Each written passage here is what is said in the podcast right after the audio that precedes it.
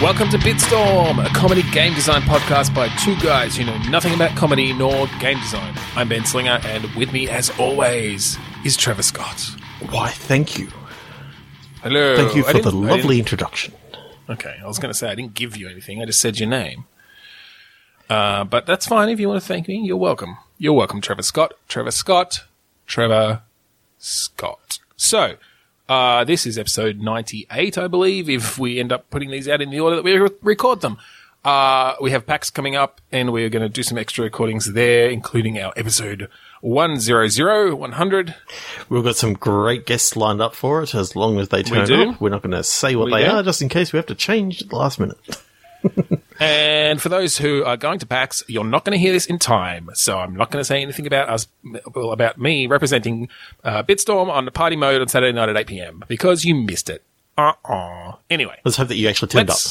Yay! yeah, let's hope I wasn't, I don't know, drunk. I don't know what will happen. Uh, let's play some ramped up click pitch. Do you want to do the honors? Okay, so ramped up click pitch is where we've got a random phrase generator where we get an, a supposed adjective and noun. I did use little um, air quotes there because I think most of the time it's just a bloody noun and a noun. Another noun. yeah, Um, it's a bit weird sometimes. Either way, we both get two words, we mash them together, we come up with a game design, and then if we don't like it, we throw it away and start again.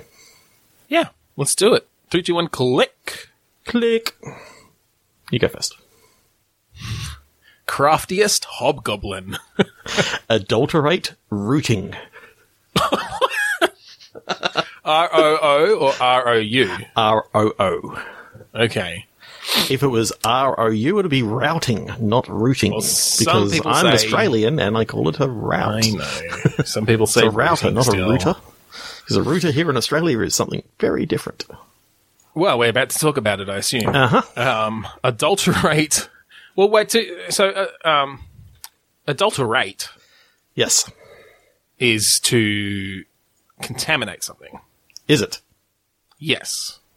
So it's not quite the same as adultery, Oh. which is to bone someone's spouse. so, adulterate rooting, that, and craftiest hobgoblin. I mean, I, I'm, I'm starting to think, I'm starting to see, like, um, what the, what's it called? The version, um, the example that they gave to use, the brewer is said to adulterate his beer. I kind of like the craftiest hobgoblin being maybe a beer brewer. He's like a hipster craft brewer. yep. All right. And then what's the rooting? Um, Adulterate rooting. Is he is he like using some sort of mystical root Yes. to to adulterate the beer? Yes, and to completely it, give it fuck it. fantastical properties or. Well, I mean, it it heals you, but it it just it, you can't taste the hops. Then, like it's shit. it says It's render something poorer in quality by adding another substance. In other words, Yeah. to fuck it by adding another substance. by uh, by root, by rooting it. Yes. root it with a root. All right. So what's the what's the gain here? Then is this like is part of the gameplay brewing this beer? Like that could be cool. A medieval beer brewing game. oh yeah, I like that. Is it a sort of you get to upgrade your you know your your stuff? I've brewed beer. I should know these things. What's the name of the things? Yeast, barley, hops, water. Well, I was more malt. thinking. I was more thinking the uh, uh, equipment. Ah, equipment. So you've got your big, you've got your big boiler Mm-hmm. to boil all your, or your barley or your hops or whatever. You know, you've got your, um, um, fuck, you kettle. That's the same thing that I just said. I am not good enough at, I do not know enough about brewing. Anyway, this is going off the rails. Maybe we will just talk about ingredients. No, but uh, you know, so you've got all your equipment. You can upgrade it in different things. So is this sort of a selling slash crafting, well, literally craft brewing um, game where you've got like customers coming in? Um, I think because- sort of asking for things, and you've got to like keep the right things in stock. It's in this sort of env- environment where, you know, it's not, beer isn't an instantaneous product that you can make. So basically you're making product like, you know, sort of Yeah, you have five to like weeks in advance. the demand. Yeah, you have to predict the demand. I love this idea that because like one of the mainstays of, of sort of a fantasy world is the tavern, um, like just the sort of hard assed tavern, dirty, you know, that's where all the the heroes go, and it's filthy, and they're drinking mead or whatever. I love the idea of this as like the alternative to that. This is like the craft brewery across the road. Okay, so what if this was um, because Hobgoblin and I kind of like the fact that this is fantasy beer. Fantasy beer can be made quicker by adding root ingredients. Basically, the root helps cook it and, and sort of Uh, okay, instantly but it's chill not as it, good. but there. it's it's it alters the quality. alters the quality depending on how much root you actually put into it. Yeah, yeah, yeah. I like that because then you've got a bit of a trade off between oh shit, like the demand. I kind of like the idea our- of made to order beer. Well, well, I don't think it should be completely made. I think I still like I still like the idea of having to predict your your um, product that's going to be popular, right? Um, and you know you can add add extra from you know fermenters or whatever to have multiple um, batches going at the one time because you know that you know historically come winter the Usador ale is uh, very popular, but you're also trying out you know a, a new Dumbledore um, cider. So, but if you want to get it, like, you know, you didn't get, maybe you don't have the two, you know, uh, fermenters yet, so you have to do one after the other. So you add some of your, your quick fermenting route, um, to get through that part of the process quickly. Uh, you know, but you do, and get them into bottles, uh, that, that sort of thing. But you still, then you've got the stock of that. And if you predicted wrong, then, you know, you're not going to do as well this winter. And, um, and it's all going to go to waste. It's going to be taking up room. Well, you could be making money off other stuff. Okay, so are you? What sort of gameplay are you are, you? Picturing? Are you having to select ingredients from a list and put it together, or are you physically handling these ingredients, i.e., VR? No, look, you could do some interesting stuff in VR, but I was kind of thinking of it of it as a bit more of a traditional sort of not even necessarily seeing your character in the world, more of a you've got your different screens, which are the different areas of your brewery, and you can kind of place place. You've got slots for things that you can place things down for your equipment, and for like the front out the front where people actually drink, and you can maybe offer food. And I think that initially you are literally having to serve the customers as they come in. So there's a bit of kind of like a Cook Serve Delicious sort of. Oh, yeah, you have yep. to, you know, it's fairly it's fairly straightforward, but you have got to select the right one. You got to like open it. You got to pour it. You know, stop at the right time. Try to get the perfect pour. But later on, you can like hire people to do that for you if you want, or you can hire people to work at the back as you grow. But I, I like I like the idea that pretty much what you're doing is you're adding these roots in to make the whole process cheaper. So Yeah, well, so you, I mean, cheaper and just getting you're sacrificing products. quality for for quantity, and and the Yeah. and the speed in which you can get it out. Yeah, but you're not you're not going to get your customers aren't going to be as happy with the result. Uh, so you know, if you're able to, once you get to the point where you can have you know multiple pieces of equipment going at the same time, you might want to leave. Okay, I'm going to not I'm going to not adulterate this uh, this brew, this batch, because I want a really you know a really nice one, and I've I've sort of started making it soon enough that I know it's going to be right at the peak at the right time, and going to make a ton of money and make all my customers happy. You know, you get tips more if it's higher quality, that sort of thing. Okay, And yeah, just obviously the whole fantasy layer over the top. You could have some really fun stuff. um, I've just read that the archaic adjective definition Hmm. is not pure or genuine. So I like the idea that um, you're kind of copying other people's recipes from from other yeah, well, that could be an aspect of it too. other I think there's some- places, except you're adding this this mystical root that you've you've found, and what it kind of does is is give give a different um a different quality. So it's not quite not quite the same, but it's um it's a cheaper a cheaper alternative in which Well, and I think you've just got different routes, right? You've got routes that will speed up certain processes. You've got routes that will, yeah, make it taste, you know, a certain way because you know that that's what people are looking for at this time, um, or that that's what's popular elsewhere. So yeah, there's a bit of, you know, having to do some spying on the the, the taverns that are around the place and seeing what they're selling, and, and you can try to improve on it, whether it's with the route or by doing it. You know, once you maybe once you learn the recipes or something.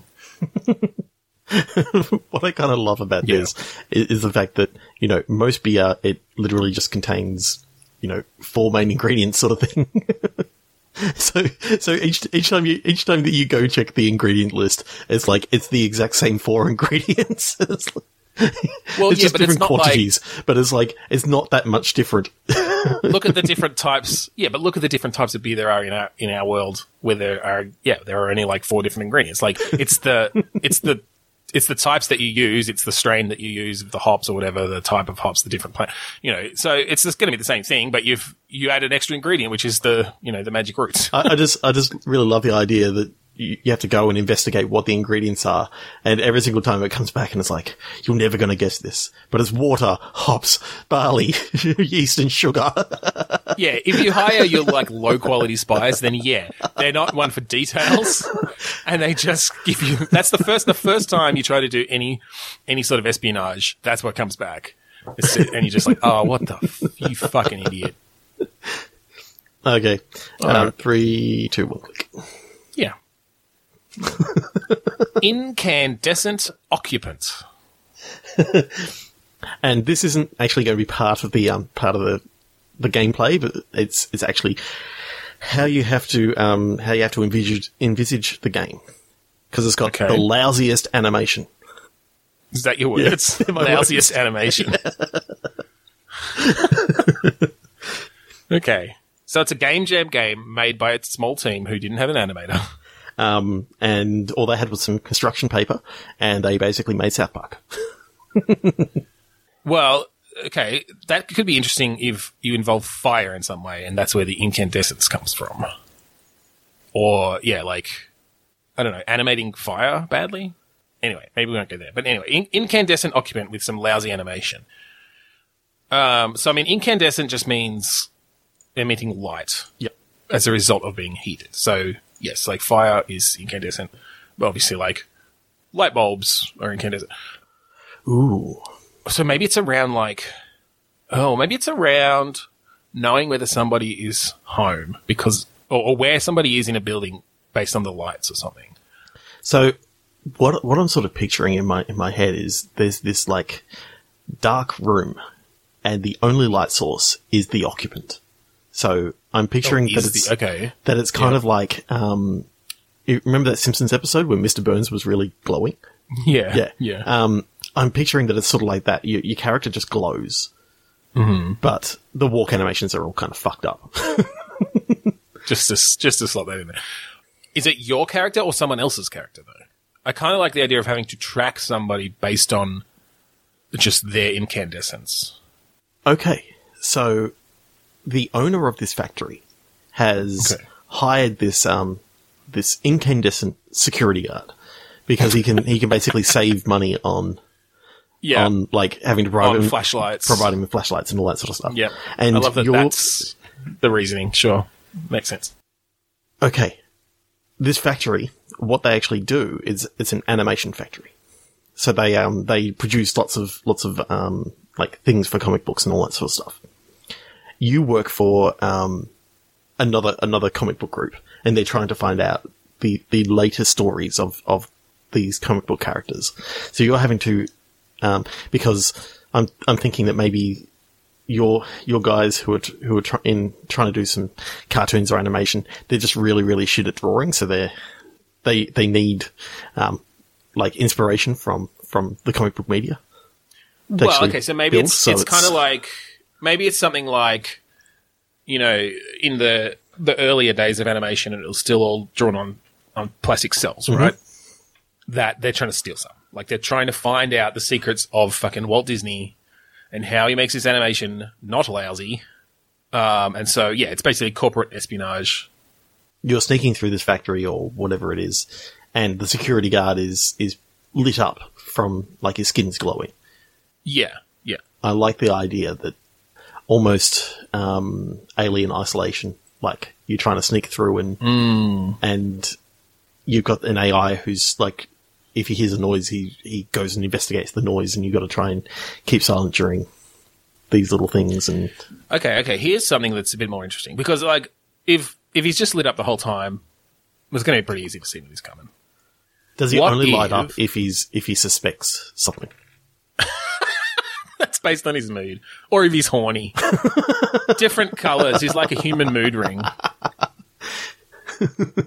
You could you could have an aspect of that. I was actually going to say that maybe he's like those phosphor phosphorant, like he's it's actually phosphorus. So he need he will he will stay glowing for a while once he's been in the light. So he could be sneaking around, but if you sort of manage to turn on lights in in uh, you know strategic places, then you know he'll be lit up enough uh, if he comes around that corner, that you'll be able to see him. Oh, so he- so he's like he's like you know the um if you remember the old um shitty glow in the dark stickers, how you got to give Yeah. it light source before it. Exactly. Yeah. yeah it, it holds the light.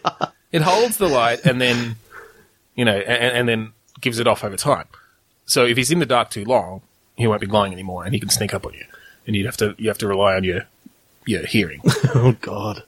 so you have to like turn on spotlights and different things without him realizing that you're just trying to light him up. God. Um, three to one click. All right, sure. Rusted knit. Villainous cog. Ooh. Well, that's interesting because knit. I'm pretty sure you could describe the way cogs fit together as knitting together, right? Yeah. Yeah, they knit together quite nicely. Yeah, I, I think that that would be um, a valid use of that word. Just just to be able to use that. In in machinery. In, yeah, so it's machinery. So a villainous cog.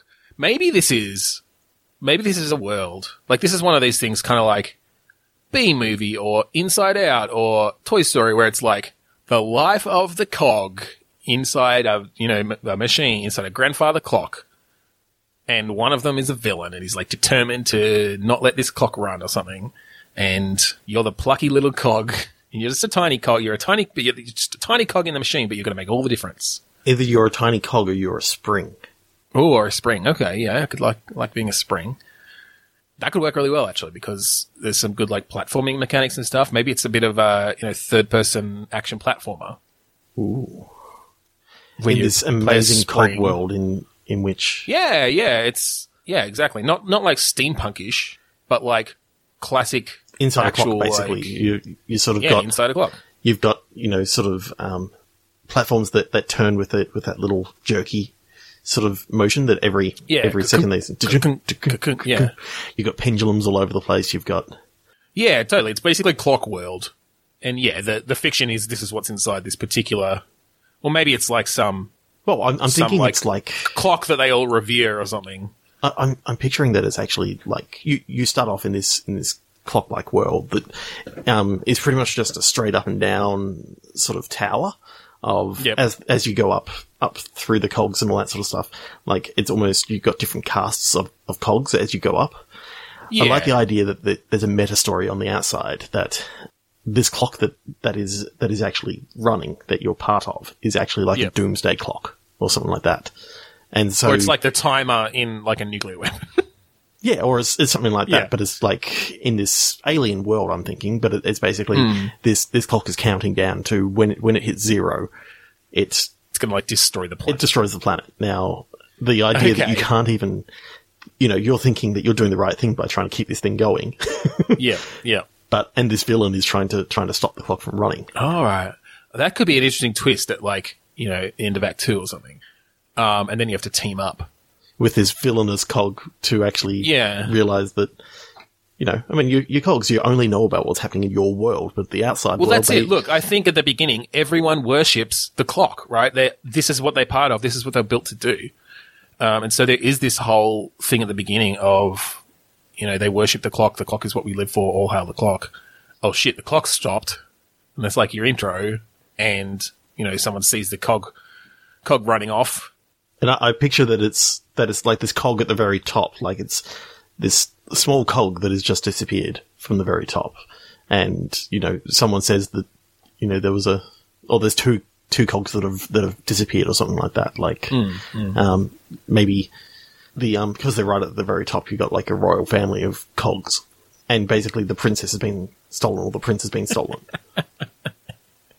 and everyone says, oh, it was this master, Okay. master cog. Masked cog. yep. I love it. I love it. But I, I like the idea that the um the princess cog is actually in on the whole thing. That Yeah. it's it's like her her um lower class boyfriend who who hasn't really stolen her away, but they're Yeah, they've run off together.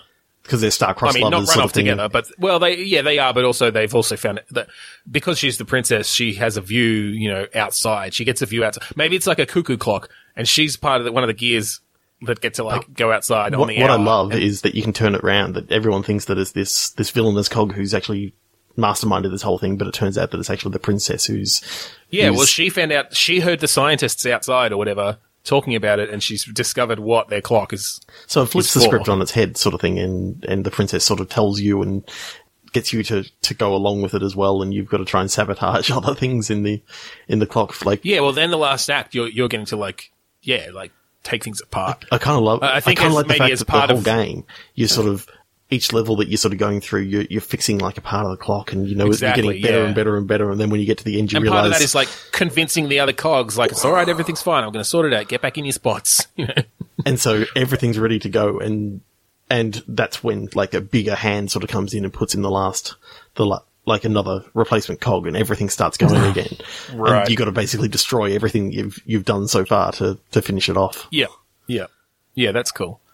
Yeah, I like that idea of going up as a spring, and maybe you do at different times get to team up with other, you know, wheels and sprockets and cogs to like bounce them up into place and you know be in the right place, or like stretch them down, lower them slowly down by putting more weight, you know, on to stretch you as a string. Yeah, as a spring. Yeah. Yeah, different things. Yeah. um I There's love, cool love using uh, the idea of pendulums to, to boost you up a little bit Oh, far, yeah. further and all this sort of stuff and Yeah, yeah, yeah. yeah And just as a hazard as well. Oh yeah crossing the path and you know you got to sort of bounce in between two cogs that are that are moving and Yeah. Cool. Three, two, one, click. yes Imprecise flasher.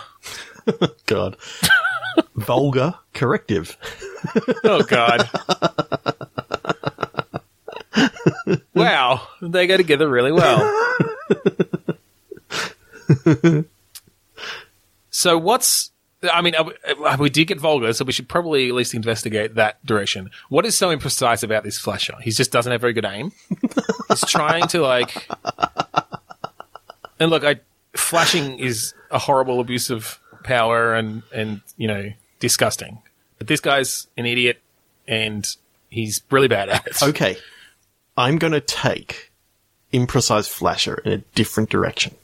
Uh, it's probably wise, So as long as it's still vulgar. this imprecise flasher is a lighthouse keeper. Okay.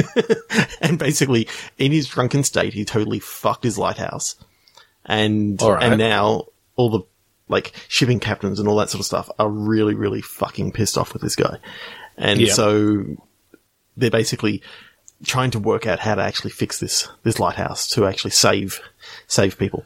All right. I like the idea that this um, lighthouse keeper has actually like fallen ill after after like totally fucking the lighthouse up. He's he's sort of taken a tumble down the stairs because he was so drunk, and so he can't actually fix it. So you've got basically people who who aren't used to having to fix fix a lighthouse having to come and fix it. this is a cog game all over again. Um, so what's the gameplay? Like, you're trying to fix the lighthouse, or are you trying to? Like, I was thinking maybe something around having to deal with the imprecise flashing of the lighthouse to not like. Yeah, I don't know. To use that in some way. Okay, so maybe the impreciseness is actually to make this uh, lighthouse actually work. It's just a series of mirrors that have to be lined up in a certain way, and Okay. Okay. so it sort of becomes a puzzle game sort of thing of having to try and try and work out what the what the configuration of mirrors is to to keep it going. All right. All right. I like the idea then that it's, yeah, I like the idea of it as, as a puzzle game and that it keeps getting more and more complex. So the first thing you have to do is just like, we need to get this fucking light back on. And so it's literally just like, get the bulb in, shine it up into the mirror that's up the top and get it on. Yeah. Right? Pointing one direction, it's not moving, but it's on. That's like your first level. And then, yeah, you have to do things like, all right, we need to fla- like flash it at certain frequencies, or we need to point it in a certain direction. And so you do need to put down, or like start using additional mirrors. We will probably will have, would have cogs and things like you have to start building up this machinery, but it's done in such a way that you start learning how to do sort of different things, like yeah, like the frequency of the flashing of the the frequency of the rotation, the brightness, um, the color. So the next thing that I like about it is that if you like do a shit job, you get sworn at by all the um, salty ship captains going by. Right, hence vulgar. It's yeah. vulgar. They're like, "Fucking fix it, you cunt!" Well, or they just crash and die. Like, probably be swearing on the way too. Um, yeah, that could be that could be pretty interesting. I think if you if you did it well. if you did it well. I mean, you could say that about every one of our games, I suppose, over the past ninety-eight episodes. Yeah, pretty much. But that's why we don't try to do it. We just think about it and then we go three, two, one, click. Like now, three wrong click.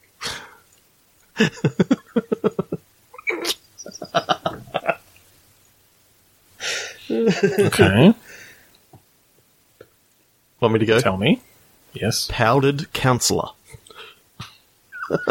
Gigantic turf, as in like grass turf. Oh god.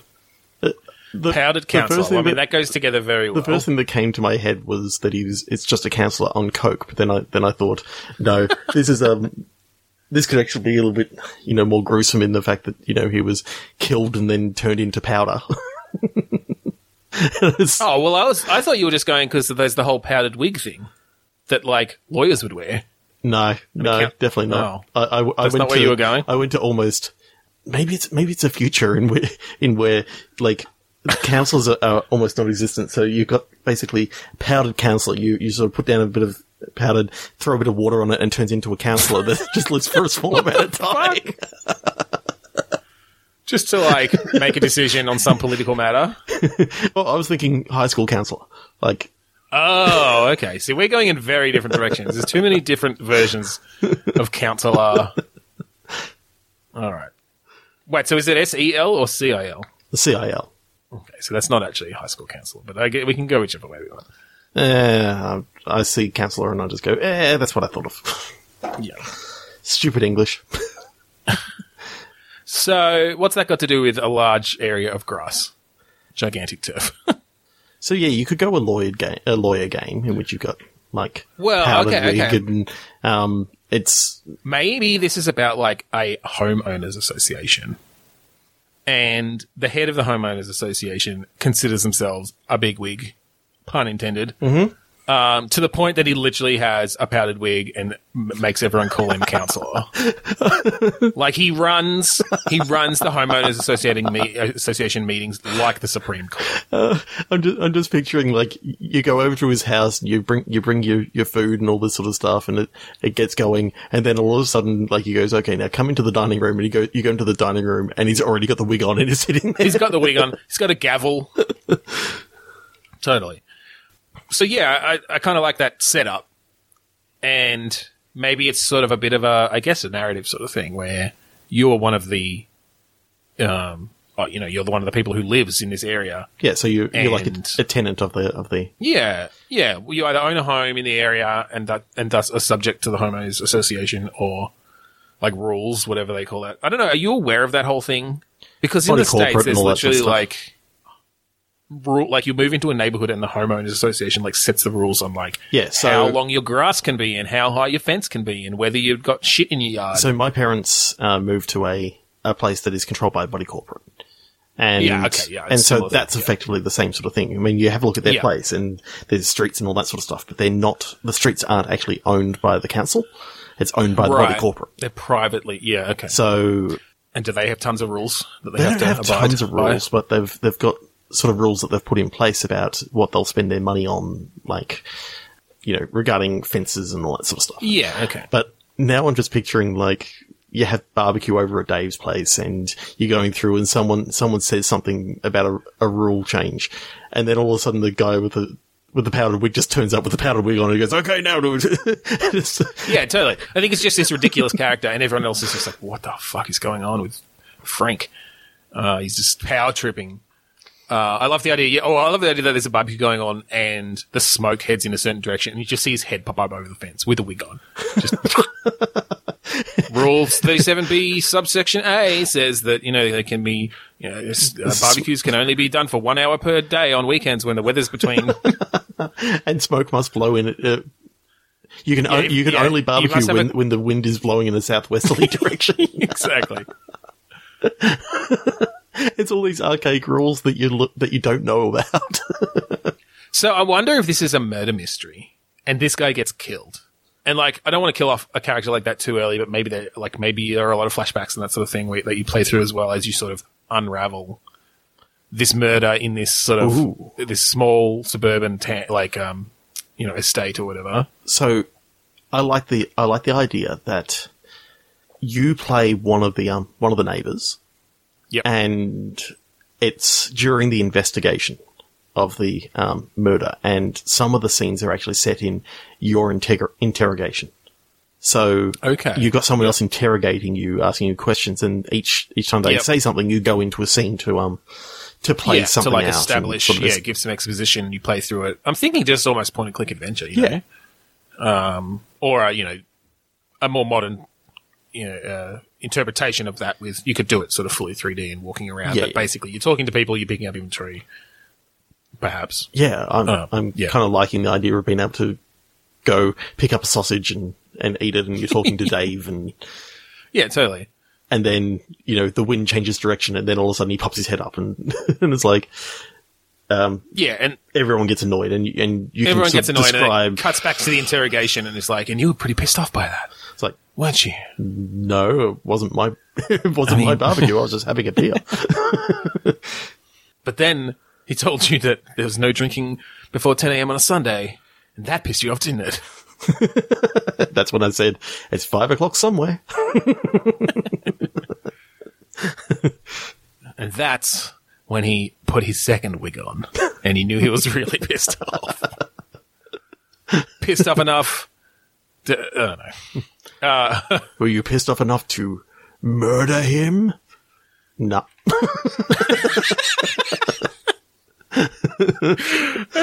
just this totally casual Aussie guy.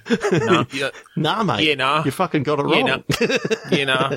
I'm just having a couple of titties. Wait, did you say yeah, nah, or did you say nah, yeah? Yeah, nah, mate. oh god, that's just it's gone into a very, very, very wrong direction. Mm-hmm. Three to one click. Yeah. Uh, hottest, incurable. Prehistoric shrug. Well, that's deep. Yeah. prehistoric shrug.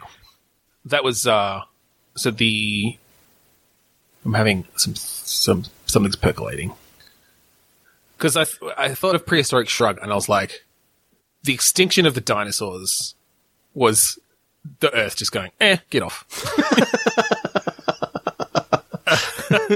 Metaphor- metaphorically, Metaphorically, it was it facing a disease, so it wiped it out. And so, well, I know what I was saying is that it wasn't like it wasn't an asteroid. The asteroid finished them off, but they're all already dying from this like super viru- virulent disease, like virus. but you said hottest, so I think the way that it combated it was it globally warmed itself. Oh god. so yeah. Okay. I like That's interesting what I too. like is that ooh ooh ooh another idea percolating. Yeah. So it's in the far distant future, mm-hmm. and it's this civilization of of people who who are like investigating like some fossils that they found and all this sort of stuff, and they're going through and. But somehow they, they can actually work out that there was this prior civilization, basically where I'm getting to. And Mm-hmm. it's actually in the far distant future of Earth. I'm thinking Yep. that you can have it as, as like an alien looking, looking sort of planet. But Well, it's yeah. Presumably, this is the like this is millions of years in the future where the survivors of our demise uh, that may not be humans. Uh, they might be other beings. Yeah, like they descended from into- insects or something like that, and like Yeah, cockroaches who survived the, survived the thing Yeah. and they built up The and same, yeah, exactly. The same way we're descended from creatures who, you know, who survived the previous great extinction events. So, Um, yeah. but I, I just like the idea of being able to sort of say that no matter what happens to to the Earth, technically, the Earth's going to be fine.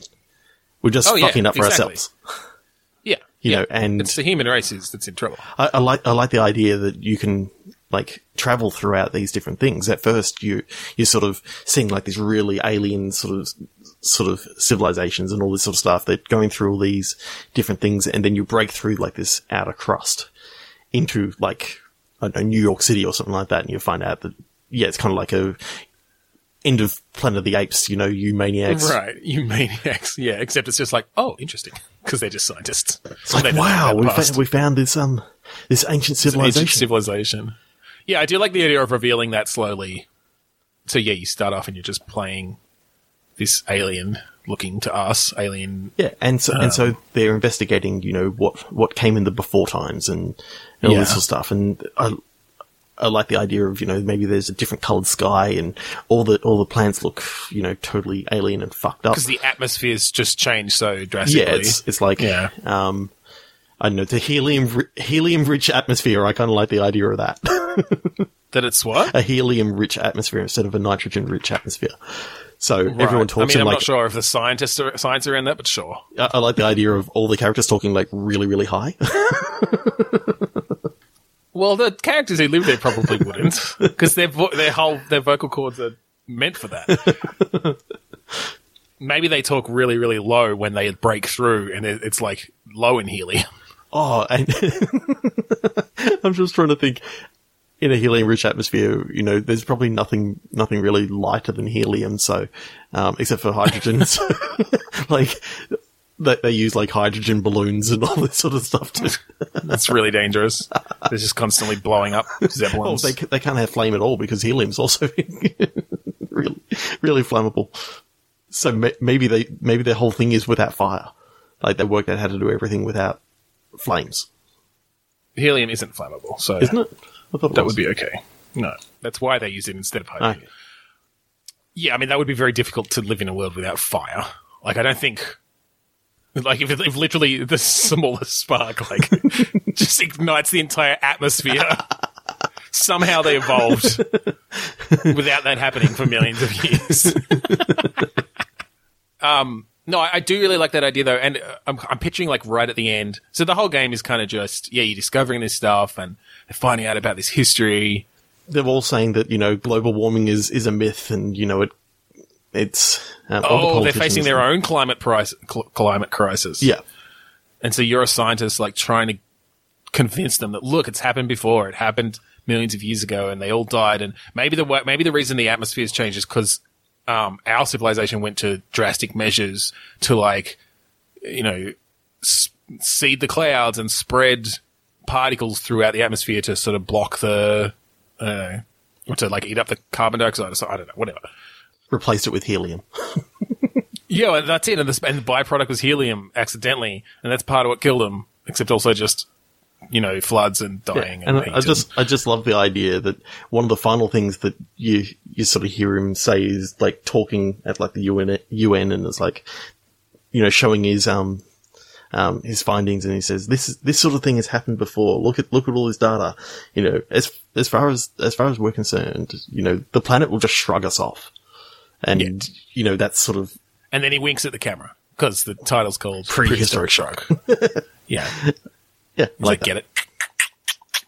sort of telling a story about, you know, guess what? This whole thing is is actually something is happening to the world, and Yeah, well, look, tell you like the any truth, good the world's not going to give a shit, but we are. like any good sci-fi, um, it's making it's commenting on today's society with, uh, you know, science fiction. um holding a mirror Also- up to society. Also, wrote a song about that once in Silverpath with our friend Rob. Yes, All right, three, two, one, click. Portlia shawl. Interminable honk. what was yours? Portlia shawl. S H Shawl, like S H A W L. Yep. A Portlia shawl with an interminable honk. Um, So when you said interminable, interminable honk, I was thinking Mm-hmm. this is just like the the Asylum versus version of the Hulk, and instead of purple shorts, he's got like a, a portlier shawl that just happens to to sit down over his genitals. it's the what version of the Hulk? the Asylum, you, you've you've seen the um you've seen the uh like the Asylum videos. They they take basically um Oh no! they they take like, like the Incredible YouTubers? Hulk and they just change a few words around and, and do a cheaper version of it. Okay. So I, I like the fact that this is this is just their version of of the Inc- of the Incredible Hulk, and instead of the purple shorts, he's just got a portlier shawl. that sort of just happens to nestle over his genital region. All right, I like the idea of this being off-brand superheroes yeah. in general. Um, and so, is it, does that make? All right, hang on. Which superhero would have an off-brand name as the interminable honk? Well, it's the it's obviously the Oh, that's what you're saying, like the Incredible Hulk, right? Okay, the interminable honk, right? of course. Um. Okay, so we've got the interminable honk, Copper Man. Copper Man, the the Grey Divorcee, um, fucking Pigeon Eye, um, Captain Canada. Captain Canada. Excuse me, that's Admiral Canada. I don't know, they're probably from completely different branches. Um, Sergeant Can- Canada. Sergeant Canada. He's not it's private. He's just private Canada. He's just he's really literally just joined, and somehow he, they put him into the uh, the Revengeanauts. Um, Doctor kind of normal. Doctor Bad Breath. That's just his only Doctor Halitosis. That's why he's straight. Like he's just a weird guy. Like nobody likes him. He's just that weird guy in the office. He has bad breath. I kind of like the fact that it's like it's um it's Doctor Silly but PhD. He's he's not actually. Doctor Silly PhD. He actually is a doctor. It's it's actually Doctor Silly MD. He's not at all silly. He's the most serious one in this whole bunch, and he's just like, I hate being here. I like the fact that it's, his name's like um. Oh, what's another S name that isn't Stephen? Doctor Sam, Illinois or Silly. something like that. Um, and people just people just called him um, Silly for for short instead of. But I'm Doctor Illinois. It's like no, Doctor Silly. Yeah, exactly. It's like I hate that name. um, who else? Uh, you've got um, uh, f- uh, I'm trying to think of one for Thor. I'm trying to think of a crappier god. well, actually, you know what? It's still Thor, but he's just Puny. and North. Like, no, he's just a guy from like Sweden. he doesn't even have powers, but they all think he's a god Because his name is Thor. because his name's Thor. They're like, "Come on, Thor, we're going to defeat these aliens." And he's like, "I don't have any power. What do you? No, no, come on!" And they just like throw him Is, into is it battle. still played by Chris Hemsworth? he just looks Sure. Yeah, exactly. Like he looks. Yeah, he's buff. Like he's huge and buff, and so they just assume that he's a Norse god. He's like, "No, I'm just Swedish." God. Is that even an? I don't know. Is that the right? Um, uh, I'm just, I'm just, Insulted a lot of people. yeah, I know. I was trying to think of something for Daredevil that is just kind of like, um, Jackass. okay, three to one click. Yeah, all right. That wasn't We even a got no game. game idea. just us. No. Whatever. It's just like a. It's an action adventure shooter. It's just, it's just a cheap knockoff of one. yeah, yeah. it's like Mar- really Marvel Spider-Man, but with a butterfly instead. Um, three to one click and Neuron Lizard. peskier parachute. So, it's a sequel to Gex. Oh, geez, that's something I haven't heard of in a long time.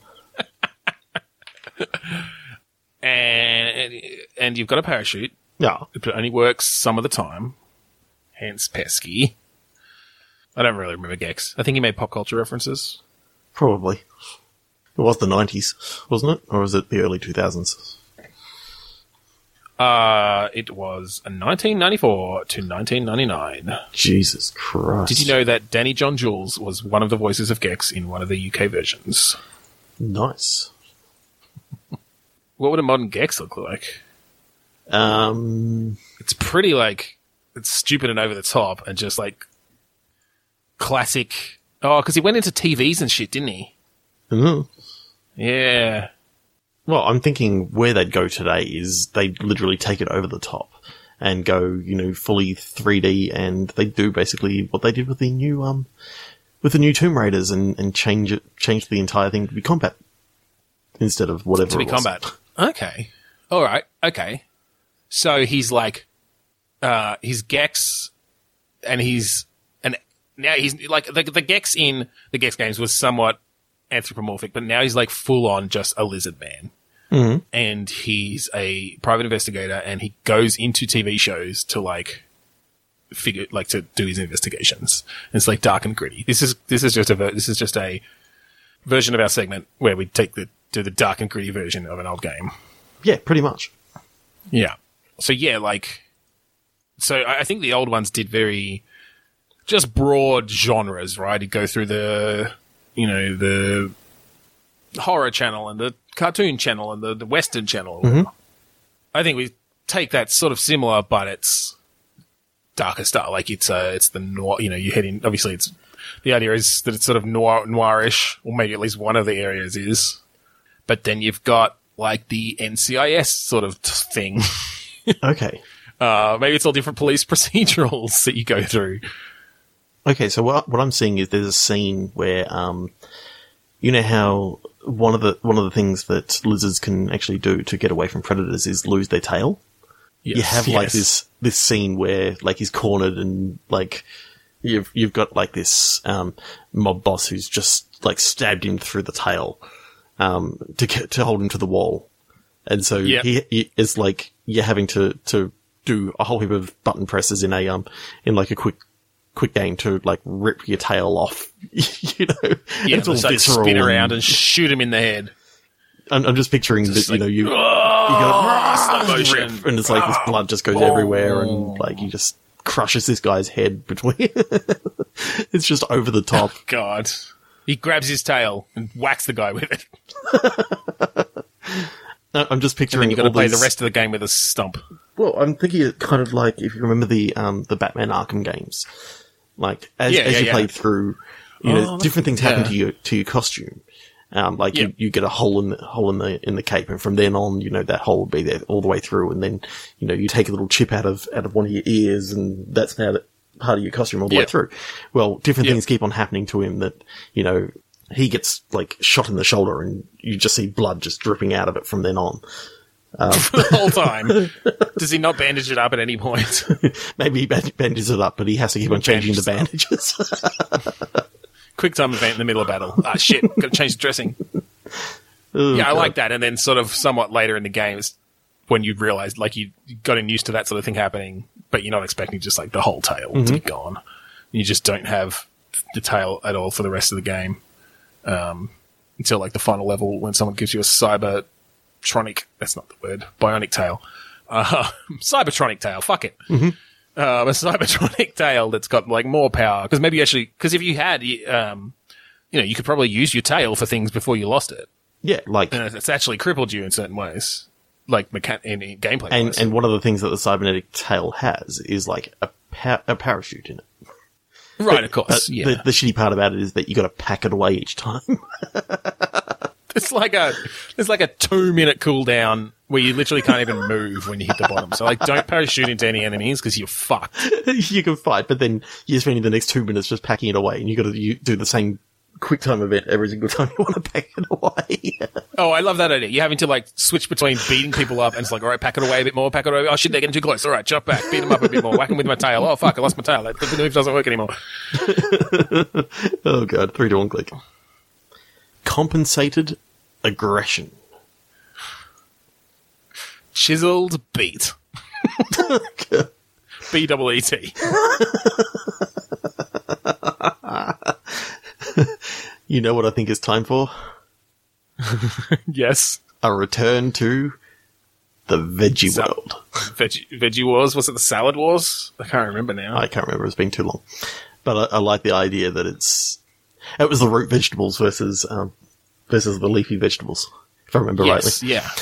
Yeah. So beets, well, they're root vegetables. They're root first. So I like the idea that because this is a chiseled beat, that this is more like a Rambo game. Yes. Like it's a one man army sort of thing Yeah. in that world. During the So- during the initial war. Yes. Yeah, exactly. So anthropomorphic veggies. Um, you're a one man army trapped in the jungle, going up against all these different leaf vegetables, trying to save um, trying to save Starch like, Wars Starch Wars. That's right. episode. Take a guess. What number? Twenty two. Close. Twenty. 20. Well done. I, I'm like, when did Brendan White? Yeah. Yeah. Jeez, it's been a long time. Given that I think what was it, 26 or so, we went to Monique the Leak, and that was the last time that we actually did this. Yeah. That's a long time. So Seventy odd episodes. All right. Okay. So you play a chiseled beat, um, I think he's on a mission to save like um, some other root vegetable. root vegetables. That Okay. Or at least at the beginning, that's that's how you start off. You get well, dropped into the I'm thinking that they're like POWs sort of thing. So um, Yeah, exactly, yeah. You've escaped, and now you're going back. You're going back in to um to save your com- compadres. Yeah. Yeah. Uh, all right. So what what sort of moves do you have? Is it classic, just like you've got a big fucking knife and a huge gun? Um, I can't even remember whether we had any different ways of them fighting in this or not. But yeah, I, it, it's been too long, so I think this is this is going back to like a typical sort of Rambo game. I'm thinking maybe Ram- So kinda- based off of Rambo three ish. So you've I literally haven't even seen the Rambo games. I've no? Rambo movies. No, I just know that he like like jumps out of the water and jumps out of trees and slits people's throats, yeah. So something like that. th- think of think of um almost like the end of Predator, and you Yeah, know yeah. Arnold Schwarzenegger in that, and you've almost got the same character. Um, yeah. So oh, I'm I'm loving the idea of this one man army versus everyone else. Just tearing leaves off left and right. Yeah. So, what sort of structures are there? Uh, I'm I'm picturing, you know, that it's not necessarily going to be human style structures. like there's like trellises. I'm trying to think. Else Did, did we was this actually based after like all the humans had died out, sort of thing?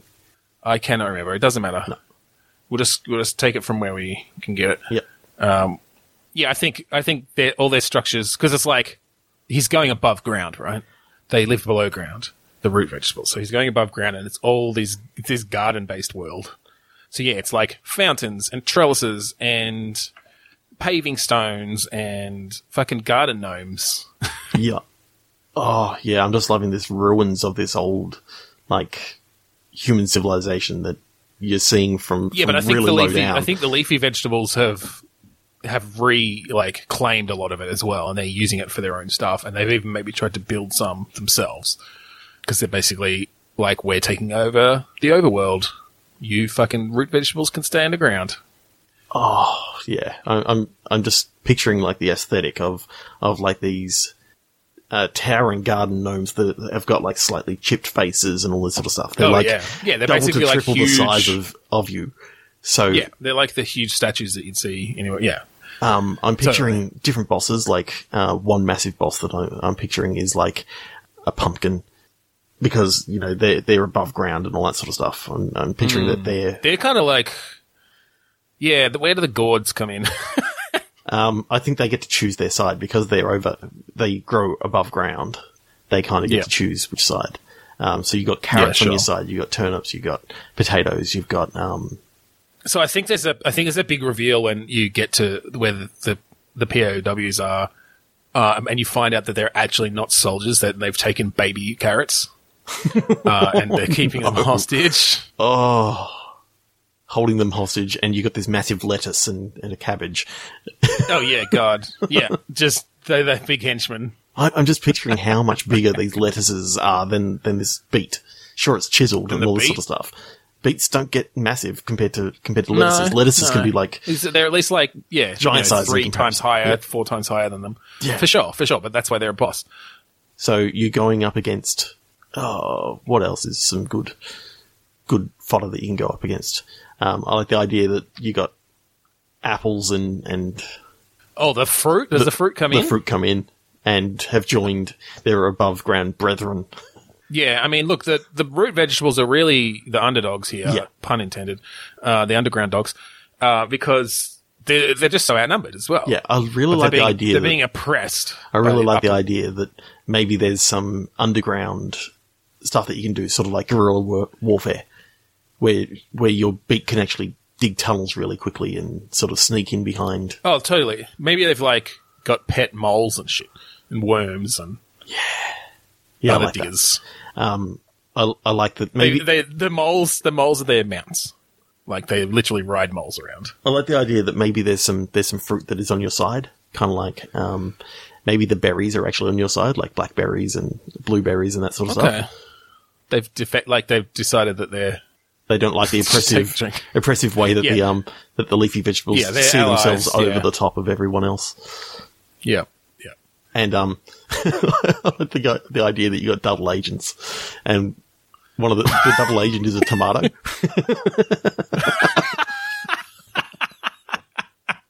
Is he fruit? Is he vegetable? Nobody knows. I just like the idea that that you've got like tomatoes and and you know that it's it's classed as a fruit, but it's really a vegetable.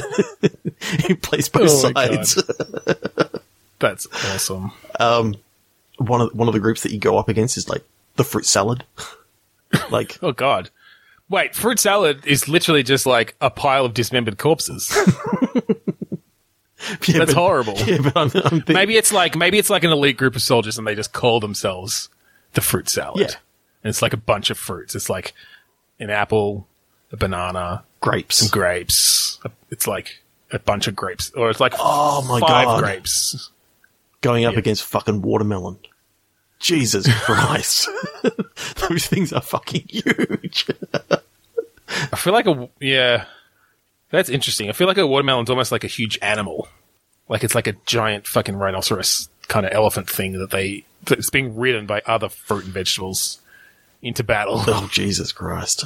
I'm, I'm just I'm just picturing like this graphical graphical style of this over the top Dark Souls esque battles where you're going in against these massive massive fruit and vegetables that you got to sort totally. of destroy and. Um, they've got different attacks, and you you're rolling all over the place and doing guerrilla warfare throughout. And That'd be really cool. yeah, I'm really liking this. Fucking digging tunnels and popping up and tearing off fucking leaves, leaving them screaming. So it's um, Starch Wars, the beginning. It's it's Starch Wars: The Phantom Menace. All right, I think we'll finish it there. I'm now picturing, now picturing there's this scene in the middle where they're talking about midi chlorians and as the reason why vegetable, like the leaf, the leafy vegetables, you know, hate the um. because they've got too many metachlorines. All right. I think we'll leave it there for this week's episode of Bitstorm. Thank you for joining us as usual. If you want to find us online, best place to go is just podchaser.com slash bitstorm. You can find uh, our Facebook there, our Twitter there, our Instagram there, our YouTube there, Our website. our iTunes there, our website there, all the good stuff. Yep. Um, we'd like to thank our friends at the AGPN, the Australasian Gaming Podcast Network. They're awesome people. Give a listen to some of their podcasts. Uh, search Yeah, for definitely. hashtag AGPN on Twitter or the Australasian Gaming Podcast Network on Facebook. They're doing a lot of stuff at PAX that you've just missed. Which is over. Yeah. So hopefully you Next turned year. up to some of it. um, and finally, we'd like to thank Kuridas for the song Mount Defiance off of the album Containment Failure. Sorry, I had to hiccup in the middle of that. That's right. So thank you again for joining us this week on Bitstorm. I'm Ben Slinger. I'm Trevor Scott. Honk Crush!